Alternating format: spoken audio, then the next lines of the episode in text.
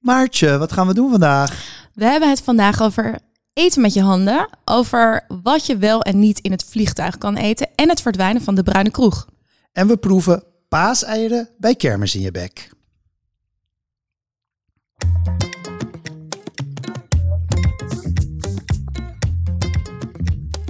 Professionele eters Maartje Nelissen en Gijsbrecht Brouwer vreten zich sneller door het laatste voernieuws dan door een zak M&M's. In Backlekker de podcast delen ze om de week wat hun smaakte, verbaasde en irriteerde. De lekkerste ontdekkingen, licht verteerbare en verse trends. De foodpodcast voor iedereen die beter kan eten dan koken. Gijsbrecht, volgens mij heb jij enorm veel te vertellen. Want jij, hebt, ja, jij bent gewoon weken op vakantie geweest. Voor hoe lang ben je uitgegeten? Nou, we voorlopig niet uitgegeten, maar ik heb zo lekker gegeten. Echt niet te geloven. Ik was in Maleisië en Thailand.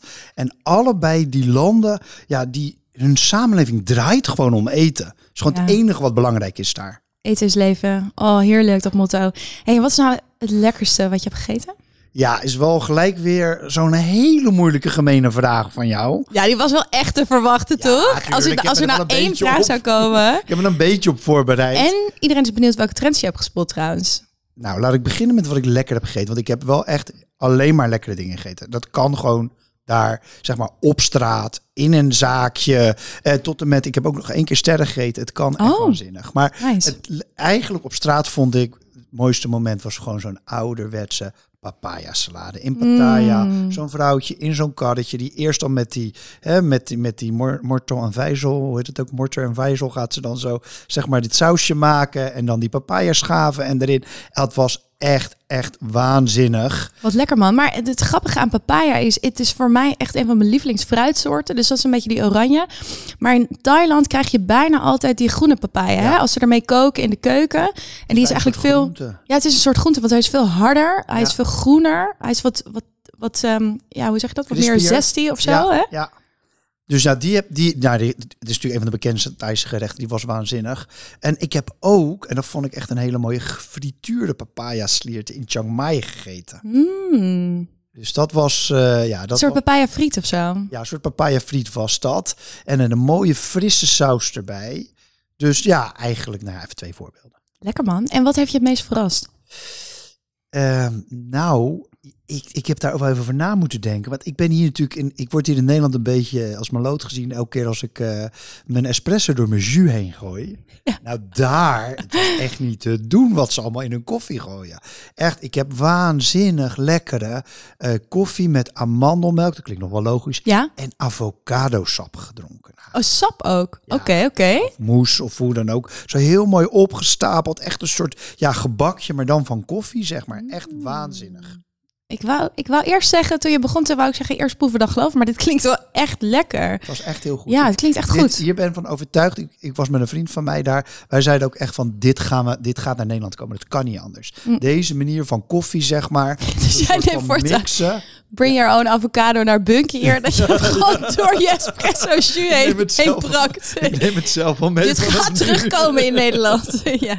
Hey, Wat maar jij dan? Want jij bent er gewoon Nou. op eh, tv geweest. Speaking of eh, koffie met rare dingen er doorheen. Ik eh, mocht ons met de podcast vertegenwoordigen bij Editie NL.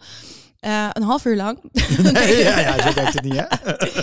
Ik denk echt, als ik, als ik 12 seconden in beeld was, was het veel. Maar ik vond het onderwerp oprecht wel heel leuk. Want de aanleiding was dat Starbucks heeft een koffiemenu geïntroduceerd met olijfolies. En dat noemen ze oleato. Dus ik ben het natuurlijk ook even zelf gaan testen. Dus ik had een uh, havermelk cappuccino laatst bij Anne en Max. Met een flinke lepel olijfolie erdoor. Vet, lekker. Kijk, zie je? Mega aanrader. En ik vond het heel grappig. Ik zat met eh, Marcel, mijn, eh, mijn nieuwe compagnon. En die was heel sceptisch. Maar we merkten dus ook, je moet er best wel wat doorheen doen. Wil je het echt proeven? En het Ja. wordt dus, je proeft een heel klein beetje dat achter in je keel. Dat scherpe wat een olijfolie kan hebben. Ja. Maar verder wordt het vooral heel zacht en romig. Dus, maar goed, ik ga weer helemaal off topic. We waren inderdaad, eh, ja, we, ik zeg we, maar ik was namens ons de gast bij Editie NL. En dat was een leuk onderwerp. Dus die, ehm, het ging over lokale smaken van grote bedrijven. Dus Starbucks met die, ehm, met die olijfoliekoffies. Dat doen ze eigenlijk eh, vanwege eh, de gunfactor op de Italiaanse markt. Daar hebben ze het zwaar. En verder werd ik dus geïnterviewd over hè, hoe andere bedrijven hier nou op ingaan. Zoals de McCroket of zo. Precies, de McCroket. eh in Starbucks eh, Nederland heb je de stroopwafellatten. Maar mijn lievelingsvoorbeeld had het niet gehaald. Oh, Ja, ik, ik vind het dus echt fascinerend. In eh, Japan heb je 300 limited edition KitKats. ja. Van de sake tot de soja KitKat, wasabi, weet ik wat. Ja, ik vind het echt fascinerend. En, en, het, en het werkt daar dus heel goed. Dus KitKat is echt een nationaal icoon daar. Nou goed, zo waren er nog heel veel voorbeelden. Ja, maar het was had- heel leuk om daar... Ja, ehm, ik had van de Burger King in, in Thailand had ik gewoon een, een chocoladeburger. Ja, dat klinkt een beetje gek, maar hadden ze chocola van Hershey's door het broodje heen gedaan. En chocoladesap en chocolade eh, korrels over de friet heen gedaan. Maar Ja, ik zag het voorbij komen en toen vroeg ik je ook van, was het nou echt lekker? nou, het was niet mijn stijl, laat ik het zo zeggen. En die, die, die, dat cacao op die friet, dat het sloeg een beetje op mijn keel. Ik moest ervan hoesten. Dus nou, misschien eh, meer daar laten, zeg maar deze. Ja. Lieve luisteraars, super leuk dat je weer luistert. Wij vinden deze podcast maken namelijk het allerleukste wat er is. En dat komt natuurlijk mede door jullie betrokkenheid.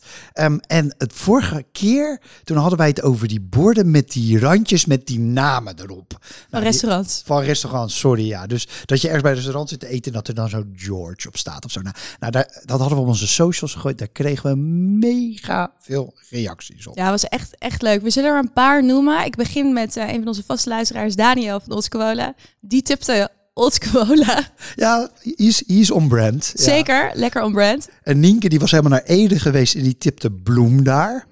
En Judith heeft de borden van Bouillon eh, Chartier. Ik weet niet of ik het goed uitspreek. het heel goed. In, eh, in Parijs als favoriet eh, doorgestuurd. Nou, mijn hoofdredacteur in, in, in, in Amsterdam, Hans, die natuurlijk ook altijd fanatiek is, die had Sagardi gelijk op dezelfde dag al getroffen in Ja. Amsterdam. Die had je mij ook doorgestuurd, zag er ook vet uit. En dan noemde Saskia nog de nieuwe zaak in Rotterdam van Herman Hel, Grace.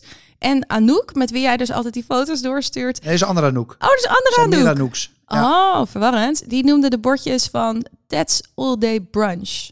Ja, Herman heeft hier wel echt een neus voor, hoor, voor dit soort trendy dingen. En Tats doet dit ook gewoon heel goed. Die zie je vaak voorbij komen op Instagram. Ja, dus dank allemaal weer voor jullie leuke reacties. En heb je een reactie? Je weet hoe het werkt. Stuur even een DM in eh, Insta of op LinkedIn. Of stuur ons gewoon een berichtje op WhatsApp. Ehm, we, ja, en het allerleukste is nog, stuur een voice memo. Oeh, ja, zeker. Goed nieuws. Goed nieuws! Wij lazen een artikel, was een flink artikel in het NRC waarin de alarmklok wordt geluid. Nou, dan zijn we allemaal wakker. Boing. Helemaal met dit onderwerp, want de bruine kroeg lijkt te verdwijnen. Ja, het was een stuk van Thijs Niemands verdriet. En het had een vrij ondubbelzinnige titel. Help, de bruine kroeg verdwijnt. Laat weinig te raden over. Ja. Het, draaide, het was wel heel leuk gedaan. Het draaide om een bruine kroeg in de Jordaan. Café Chris. En daar vertelde hij gewoon van alles over. Ja, terwijl die zeiden eigenlijk zelf hè, van wij zijn totaal niet bang dat Café Chris ooit verdwijnt. Bestaat ook al 400 jaar. Maar hij schrijft, oh, hij schrijft zo mooi in dit artikel de sfeer van de bruine kroeg. En wat er allemaal aan beide kanten van die toog eh, gebeurt. En nou, wij vonden dit een van de mooiste zinnen in dat artikel. Je komt naar de kroeg om te lullen. Drinken kun je thuis ook. En wat hij dan ook nog zei was, het café is dan toch een beetje zo'n bruin café, is een beetje de ziel van de buurt. Oh, ik voelde die echt meteen. Dus een bruine kroeg. We hebben eigenlijk allemaal daar wel een beeld bij. Maar wat maakt nou een bruine kroeg een bruine kroeg? Was ook wel lekker. Stond gewoon zo'n soort overzichtje onder. Ja, klopt. En ehm, nou, het er zijn natuurlijk niet snoeiharde criteria van wat maakt nou een bruine kroeg een bruine kroeg. Maar er zijn zeker een aantal voorwaarden te noemen. Dus natuurlijk een donker interieur, eh, schaars verlicht. Eh, je doet het helemaal goed als je van die koude, hardgekookte eitjes op de toog eh, hebt staan. En deze vond ik misschien zelf wel een van de belangrijkste. Bier en jenever stevig op de kaart. Maar vooral geen cocktails of veel te hippe drankjes. Nee, en er is inderdaad niks te eten. Hè. Misschien wat blokjes kaas, een plakje worst of ossenworst of leverworst en een heel af en toe een augurkje. Maar Ja. dat is het wel. Ja, en natuurlijk, er moet gewoon altijd plek zijn voor die stamgasten. Waarbij ook de barman of de barvrouw is gewoon essentieel om die zaak te maken. Ja, terug dus uit het artikel. Het is wel echt een heel somber artikel. En ik heb even een citaat. Ehm, dus even inademen. Ik lees nu voor uit het NRC, of de NRC. Ehm, als de kroegbaas ermee stopt, worden ze overgenomen door de grote horecabedrijven en omgekat tot een toeristenfuik of een semi-authentiek conceptcafé. Waar de vaste gasten zich niet meer thuis voelen en zich sowieso geen biertje meer kunnen veroorloven. Nou, dat is uh, sluiten. Um, hij heeft natuurlijk gelijk. Het aantal traditionele cafés neemt al jaren stug af, al zeker de laatste 15 jaar. En dat gaat echt om tientallen procenten. Ik heb die, die cijfers als in mijn presentatie zitten. En uh, dan nemen de cafés al af. Maar bruine kroegen als onderdeel van die cafés nog al harder. helemaal. Ja, en je ziet dan dat het niet zo is dat er geen horeca voor in de plek komt. Dus er komt zeker iets voor terug. Soms zoals dus deze auteur zegt, uh, dan wordt een bruine kroeg een nieuwe soort... Ja, dan wordt het meteen weer zo'n conceptzaak, weet je wel? Dat er dan weer een designbureau aan de slag is gegaan. Een concept heeft bedacht, bla bla bla. Uh, gewoon pils maakt een beetje plaats voor cocktails, craft beer. Dus ja, we hoeven ons zeker geen zorgen maken, te maken over of er voldoende horeca overblijft. Maar wel dat deze echt authentieke bruine kroegen ja, die gaan dus wel een beetje verdwijnen. Ja, ik vind het, dus je merkt het bij, ik vind dat dus echt heel zonde. Uh, maar weet je eigenlijk waarom ze bruine kroeg worden genoemd? Ja, dit is natuurlijk, jij zei net al, dus donker van binnen. Maar dat is dus omdat er heel veel hout is. En die bar en die lambrisering, die zijn dus van donker hout. Maar het bijzondere daarvan is, en dat is ook een van de redenen dat er steeds minder bruine kroegen zijn, die worden soms wel tot tien keer gelakt, dat donkere hout. En een vriend van mij, ik durf het bijna niet te zeggen, maar die heeft een donkere, net een bruine kroeg overgenomen. Ai. En die is dus nu aan het kijken hoe hij dat donkere kan bewaren. Want hij wil wel een nieuwe bar en een vergelijkbare nieuwe bar inzetten. Maar hij kan dus niemand vinden die dat tien keer wil lakken. Ja, het zijn natuurlijk ook echt vakmensen, vakmensen die dat doen. En het zit dus ook in de, in de kleine dingen, precies wat je zegt. Dus ik hoop dat ook jouw vrienden met die bruine kroeg een goede schilder of een timmerman vinden. Die ook zo mooi zijn vak verstaat. Ja, dat willen, ze, dat willen ze wel gaan doen in ieder geval. Ja. Uh, dus daar ben ik blij om. Uh, komt dit oude Noorden in Rotterdam. Uh, maar ik vind ergens ook een beetje een lastig artikel. Oh ja, waarom? Nou, ik ben, heel iemand, ik ben iemand die echt niet wil vasthangen in het verleden, weet je wel. Ik denk, oké, we hebben de jaren 50 gehad, dat was een mooie tijd of niet. Je hebt daar zo je herinneringen aan. Um, maar ja, uh, ja, als een bruine kroeg sluit, dan trek je wel die ziel uit die wijk, zoals Thijs zegt. Dus daar zit voor mij een beetje een soort van, ik, ik heb een innerlijke strijd een beetje ermee, weet je wel. Je hebt een plek nodig in een wijk waar mensen zitten, waar ze zich een soort van ongestoord met elkaar kunnen verhouden en die niet al te duur is. In Amerika doen ze dat bijvoorbeeld in de McDonald's. Ja. In Nederland zitten ze al die, al die oudjes uh, gewoon bijna elke dag bij de HEMA. Hè? Wist je dat? Nee, dat wist ik niet. Ja, ja heel trouw publiek ook. Dus dat is wel uh, opvallend. Ja. ja, en dat zie je natuurlijk wel. Dat als de tijd waarin we leven is dat mensen drinken minder bier. Ze drinken sowieso al bijna geen jenever meer. En sorry Maartje, ze drinken ook minder advocaat. En dat zijn net de drie dranken waar zo'n bruine kroeg op draait. Ja, waar ze het wel een beetje van moeten hebben. Ik las wel dat jenever weer vet en opkomst komt. Dus die, die gaat ook in zo'n concept weer terug, uh, conceptzaak heus weer terugkomen. Ja, ik denk dan gewoon voordat er dan weer zo'n Joe en de Juice of weet ik van wat voor hipsterzaak voor terugkomt. Nee, ik, nee, zonde. Nee, ja, dat is dus precies mijn twijfel. Die, dan denk je, zo'n mooie oude bruine kroeg, dan zet je een Joe en de Juice erin of een andere zaak. Maar jij bent een conceptdenker, Maartje. Hoe zou jij... Is dit concept nog te redden? Kunnen we het anders doen? Ja, uh, ik ben zeker een conceptdenker. Maar ik heb zo'n groot, groot zwak voor de echte bruine kroeg. Die echt die authentieke bruine kroeg. In de rivierenbuurt waar ik ooit... Uh, dat was de eerste plek waar ik woonde toen ik in Amsterdam ging wonen. Toen woonde ik drie jaar lang boven Café de Amstel. En dat is gewoon zo'n kroeg. Daar kwam de hele buurt, weet je wel. Met echt van die tapijtjes op tafel. Um, de tandarts zat er naast de tram, de bestuurder. En je buurvrouw van 81. En ja, ik, ik vond die, die sfeer is gewoon bijna niet na te maken als iemand dat overneemt. Dus dan gaat wel de ziel uit zo'n zaak. Wat ik nog heel mooi vond, ook laatst uit dit artikel, is dat ze zeiden, ja, de kasteleins, dus de mensen achter de bar, zijn een soort van artiesten die mensen aan elkaar plakken. Daar hou ik van. Ja, ik vond dat zo mooi gezegd. En wat ik dus echt vind, is gewoon de sfeer in zo'n bruine kroeg ja, daar, sorry, daar kan echt geen concept, maar conceptzaak tegenop. Dus ik vind wel dat we ons best moeten doen dat we die behouden. Want voor je het weet, wat krijgen we dan weer voor terug? Heeft u gereserveerd? Bent u bekend met ons concept? En dan denk ik, daar hebben we toch echt genoeg van. Ja, daar hebben we meer dan genoeg van. En ergens voel ik ook een beetje die sfeer van Cheers, die serie uit de jaren 80. Weet je wel, waar everybody knows your name.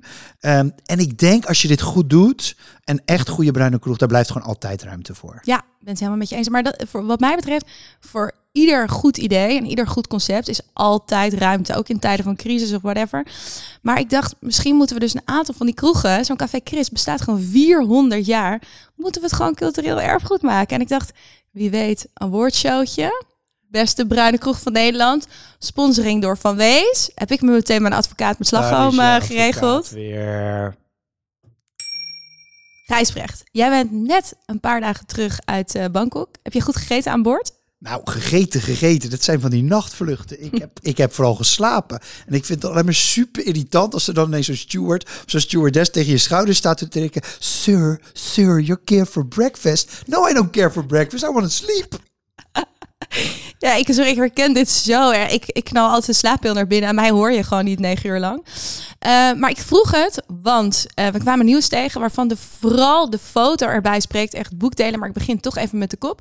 New York Post, die eh komt een artikel met... A man ate a rack of ribs next to me on a plane.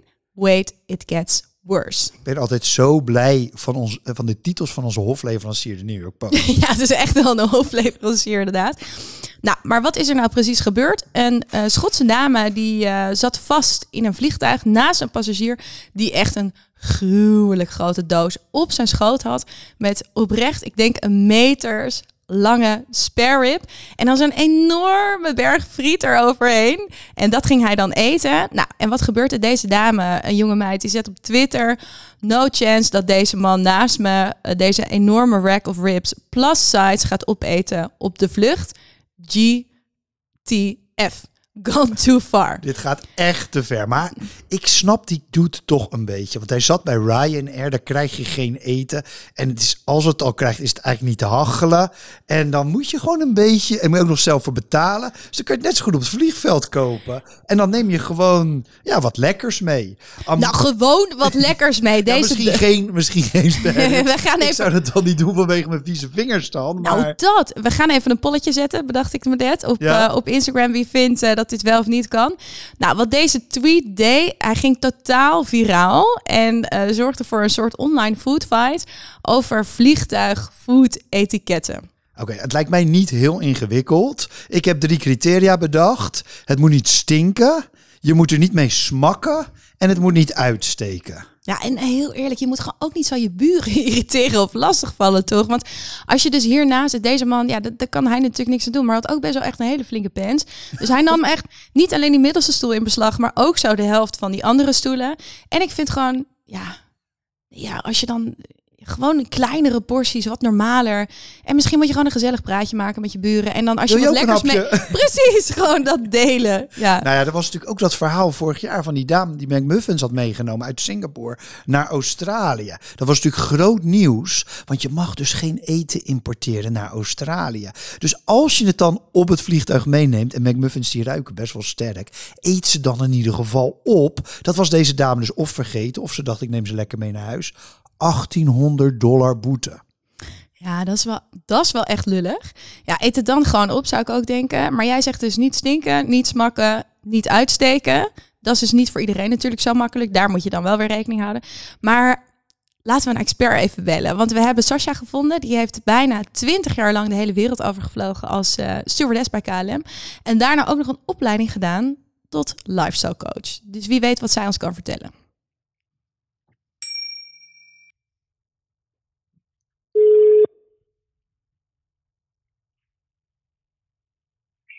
Met Sascha. Hey Sascha, met Gijsbrecht. We bellen jou Hallo. als Gijsbrecht. We bellen jou als expert op het gebied van, eh, van vliegen natuurlijk. Je hebt 20 jaar bij de KLM als stewardess gevlogen. En ook nog heel veel ervaring op het eh, gebied van eten en drinken. En eh, we hebben een onderwerp in de podcast over een vent die heel veel friet en sperps mee aan boord had genomen. En we dachten, we moeten even een expert erbij halen. En even, ja, ik ben benieuwd waar jij dan aan denkt. Wat zijn de dingen die jou zijn opgevallen in de lucht? Nou, er zijn wel eh, verschillende dingen die zijn opgevallen. Natuurlijk heb ik ook vaak gezien dat eh, mensen met een grote zak van McDonald's eh, aan boord komen. Ja, ik vind ook wel dat dat moet kunnen. Zolang je maar niet iemand anders daarmee lastig valt. Nou ja, het KLM vliegt natuurlijk over heel de wereld. Dus je komt verschillende culturen tegen en verschillende gewoontes. En ik vind ook wel dat je elkaars gewoontes moet eh, respecteren. Voor de vlucht worden we, werden we altijd eh, gebriefd.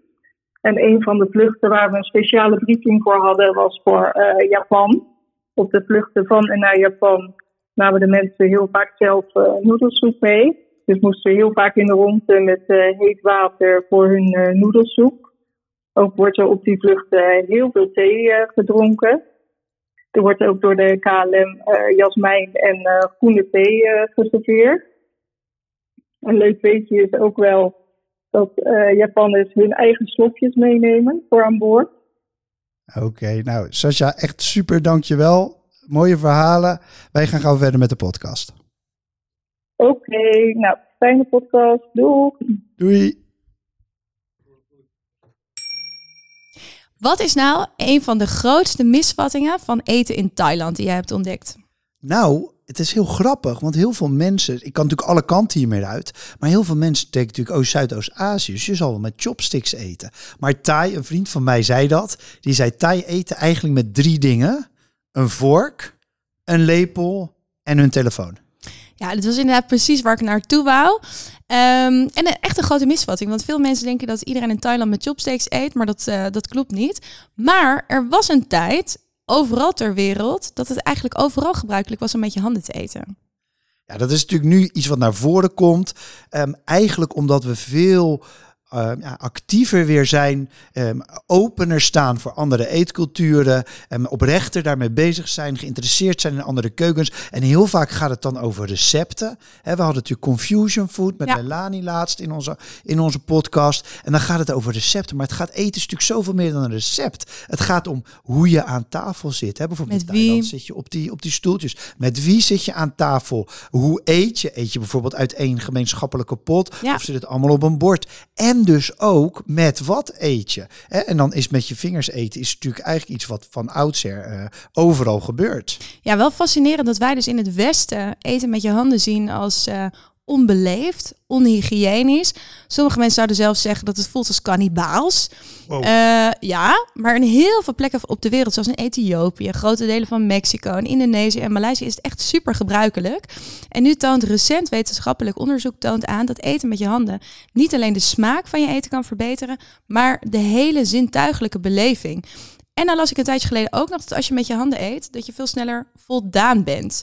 Uh, dus dat je sneller het gevoel hebt dat je vol zit. Dus eigenlijk is eten met je handen veel beter. En het is ook een beetje gek, want tot aan de 19e eeuw, een vork is pas een, hele recente uit, uh, uitvinding. Ja. Dat is eigenlijk vanaf de 1800, 19e eeuw dus. En tot die tijd moet je het zo zien, hadden we een mes. Hè, want je moest natuurlijk soms iets snijden. En je had een lepel, want er stond een gemeenschappelijke ja, pot. Hè, de ja. hond in de pot vinden, stond op tafel. En daar at je, at je met z'n allen uit. En toen, hè, toen we dus naar individuele bordjes gingen, tafelschikkingen gingen, kwam ineens dat tafelzilver tevoorschijn. Moesten we vork en mes en die verschillende rijen. Nou, weet je, dan word je dan helemaal opgelegd. En natuurlijk op andere plekken van de wereld gingen ze natuurlijk met chopsticks eten rond die tijd. Ja, wist je trouwens dat het vroeger heel gebruikelijk was dat je dus gewoon altijd een houten lepel bij je had? Want je wist maar nooit wanneer de eten op tafel zou komen en dan wou je er maar gewoon gebruik van maken. Dat vond ik nog heel grappig uh, om te weten. Maar inderdaad, de essentie van dit verhaal is dat ja, dat eten met je handen, dat zorgt echt wel iets voor, nou ja, even een beetje een kutwoord, maar ook wel qua mindfulness en, en dus die smaakbeleving, dat voegt heel veel toe. Nu zeiden jij en ik ook wel tegen elkaar, eten met je vingers, dat vraagt ook wel om techniek. Net als dat je eet met, moet leren eten wij in het Westen, de meeste mensen, dat je eet met stokjes. Dat kan je ook niet meteen. Ja, ik las een artikel op de Juggernaut van Serena Alagapan en zij legde dat heel mooi uit. Dat zij heeft dus geleerd vroeger, net zoals ze moest leren met vork en mes eten, heeft tegelijkertijd geleerd hoe ze met de handen moest eten, met de vingers moest eten. En zij legde in het artikel ook precies uit dat ze dan drie vingers gebruikte, ja. hoe ze het dan oppakte en eigenlijk naar binnen werkte. En dat verschilt dus ook heel erg per cultuur hoe je je handen inzet. Nou, ik was dus vorig jaar in Ghana. Daar mag je dus, of nou, mag, je eet daar met je linkerhand. Eten met je rechterhand is echt heel onbeleefd. Daar werd ik ook een paar keer op aangesproken. Ik ben rechts, dus ik vind eten met je linkerhand is echt best wel lastig. En dan heb je in Ghana ook nog bijna alle nationale gerechten zijn soep beest. Dat is echt next level met je handen eten. Ja, dan moet je eigenlijk denken van waar is mijn lepel? Of misschien moet je een beetje gaan slurpen of zo. Maar dat is dus echt ook techniek is dat. Ja. Um, maar aan de andere kant, soms zit bestek ook gewoon in de weg. Hè? Ja. Ik, het valt mij op dat bij een aantal van die sterrenrestaurants ze zitten heel erg op te scheppen over dat ze gouden bestek hebben of titanium bestek. Want dan ja. geeft het zo min mogelijk smaken af. Terwijl de oplossing natuurlijk veel simpeler. Als je het tussenstuk dat smaak afgeeft, er tussenuit haalt en gewoon met je handen eet, dan proef je het veel beter. Ja, en nog een voordeel is, eh, als je met je handen eet, dan begin je eigenlijk al eerder met voorverteren. Dus dat klinkt misschien een beetje gek, maar eigenlijk het natuurlijke verteringsproces begint al eh, met het stromen van de spijsverteringssappen voordat we het voedsel in onze mond stoppen en dus in, die, in je handen, eh, ja, en je het in je handen hebt. Nou, dus het is wetenschappelijk te bekijken, maar misschien ook wat spiritueel. Beetje esoterisch. hm? Beetje esoterisch. Ja, precies. Dat je toch intiemer met je eten bent. Nou, de vraag die je wist dat zou komen, Maartje Nelissen, welk gerecht zou jij het liefst met je handen eten? Ja, ik, ben, ik hou sowieso echt van met je handen eten. Eh, ik, zou, ik ben sowieso voor dat we gewoon bestek vervangen voor brood. En alle keukens die dat hebben, oh, ik hou daar echt van. Dus we zeiden net al, hè, die Ethiopische keuken, daar heb je die hele grote zuurdesem pannenkoek, waar dan allemaal kleine hapjes opkomen. En je, dus je brood is gewoon eigenlijk je bestek en dat eet je met je handen. Love it. Maar ook roti, weet je wel, goede Surinaamse roti. Moet je ook echt niet met bestek eten. Maar eigenlijk ook gewoon een pizza of een taco. Oh, heerlijk. Ja, ik, ik heb dus ook een nieuwe theorie. Ik vind dus gewoon soms ook, hoe, hoe smeriger je wordt van eten, gewoon soms hoe lekkerder, weet je wel? Ja, ik heb altijd het idee dat chefs die eten, als die met elkaar uit eten gaan, dat ze ook altijd vaak een beetje viezig Ja, toch? eten. Beetje, beetje smoetsig, ja. Ja, maar dat, dat- maakt dat het dus lekker. Want dan ga je er echt voor. Nog één laatste feitje, want ik vind het zo'n lekker onderwerp. Eén feitje, want ik wil ook vertellen Ja, ja, ja, ja. vind. Wist je dat de lepel is bedacht omdat het het meest lijkt op het kommetje van je hand? Ah, dat is schattig. Nu mag jij weer. Oké. Nou, ik heb wel namelijk echt een beeld wat ik het liefst met, met mijn vingers eet. En dan ga ik even niet zo plant forward doen, sorry Maartje. Ah, ja. Maar ik, als je zo'n mooi stuk steak hebt, hè, bijvoorbeeld eh, Côte de of wat dan ook, wat dan zo mooi getrancheerd is. Met chimichurri wagyu, erop. Met chimichurri. Of met mooie korrels zout erop. Lekker. En dan ligt het zo op zo'n houten plankje en dan pak je het zo op en dan laat je het zo in je mond zakken zo. Oh, zo'n haring. Oké, maar dan doe ik die van eh, die buffet van Redefined Oké, Meat. Dan kan ik ook meedoen. Kermis in je bek. Yes. Zoals altijd proeven we bij Kermis in je bek drie vergelijkbare producten, dingen en met altijd een winnaar. En onze producer Faisal proeft weer mee. Yes. Ja, na het succes van de pepernoten konden we natuurlijk niet achterblijven en gingen we aan de paaseieren. En ik heb net zo eclectisch als altijd weer een soort van dingen bij elkaar gezocht die echt totaal niet met elkaar te vergelijken zijn. maar wel... Dat is toch wel een beetje ons talent, toch? Ja, dat is eigenlijk Om dat wel- zo Het, het is te zogenaamd vergelijken we ze. Maar Ja. ehm, we hebben de M&M's eh, eggs, chocolate eggs. Die zit in een roze zak. Nou, ik moet eerlijk zeggen, ik ben daar verslaafd aan. Dus ik ben benieuwd hoe die andere twee Ik hoorde dat jij vorig jaar twintig zakken van, van die shit hebt gegeten. Oh, sorry. Mislukt. Oeps. Dan hebben we advocaat, eh, eh, eh, een een advocaat eitje van de Albert Heijn. Mm. En dan hebben we, en die heb ik zelf, die vind ik heel wat tof, van speculoos van de Lidl. Eh, Laten we beginnen. Let's go. Beginnen met die M&M's. M&M's. Het is best wel een klein eitje. Ja, mini. Een heel klein eitje. Wel Ja, ik kan wel voorstellen als je er M&M'tje. 20 opeet, dacht dan. Het is gewoon verslavend lekker dit. Wel lekker. ja. Suikerlagen eroverheen is heel chill. Eigenlijk een beetje eigenschappen van een M&M heeft. Ja, het is een soort iets grotere M&M, maar, dan zonder... romiger, vind ik, dan een Ja. gewoon eh, chocolade. Er zit geen, geen pinda Geen in of zo. in, nee. Het is wel een heel lekker kleurtje, zo pastellerig blauw en Ja, zo. mooie. Ik vind het wel heel erg... Dit, dit heeft voor mij zo weinig met chocola te maken. Ja, dit en is bijna zo... met paas ook. Oh, Ja. Oké, volgende. Die gele, puur. Ja. Puur. Ik, ik vis hem Puur met uit. advocaat, toch? Puur met advocaat, ja. Puur advocaat van de appie. Van de appie. Moh. Moh. Oeh, dit is wel kermis in je bek. Ja, maar wel echt, nou, stuitert alle, maar echt advocaat dit hoor. Ja, Ja. inderdaad. Maar het is niet echt mijn kop of tea. Ik hou Maar- en niet van pure chocola. En? en niet echt van advocaat. Want deze ga ik vandaag nog wat erin. Oh, jullie kijken echt zo goor hierbij. Ik vind het niet vies.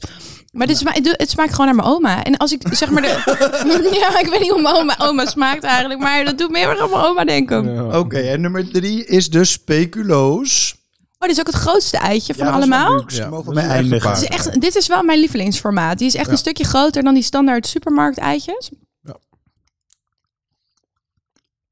Zo, flink kouwen dit. Tering. Oh, pardon. Het is een beetje droog na die van Ja. advocaat. Wel heel crunchy. Oh, Ja, er lekker zeg. Een crunchlaagje in, inderdaad. Zodra die speculoos er doorheen komt, is die wel heel lekker. Ja, Mm. het is een beetje praliné-achtig ook. Ja, Ja. een beetje Belgisch, beetje chic. Ja. Chic van de Maartje, wat is jouw winnaar? Eh, Aldi speculoos. Lidl. Eh grapje. Ja, Lidl. Ja. Ja, ik eh, toch echt hetzelfde. Ja, ik dus ook. Dit is. Nou, Nou, laat je je M&M's gewoon vallen. Ja, ja, ik zou ik ga sowieso terecht meer ook. M&M's eten Ja. dan, eh, dan die van speculoos. Dat weet ik nu al. Maar deze is wel echt lekker. Heerlijk. Maartje, waar kijk jij naar uit? Nou, ik ben een supermarkt aan het ontwikkelen. Wat je nou?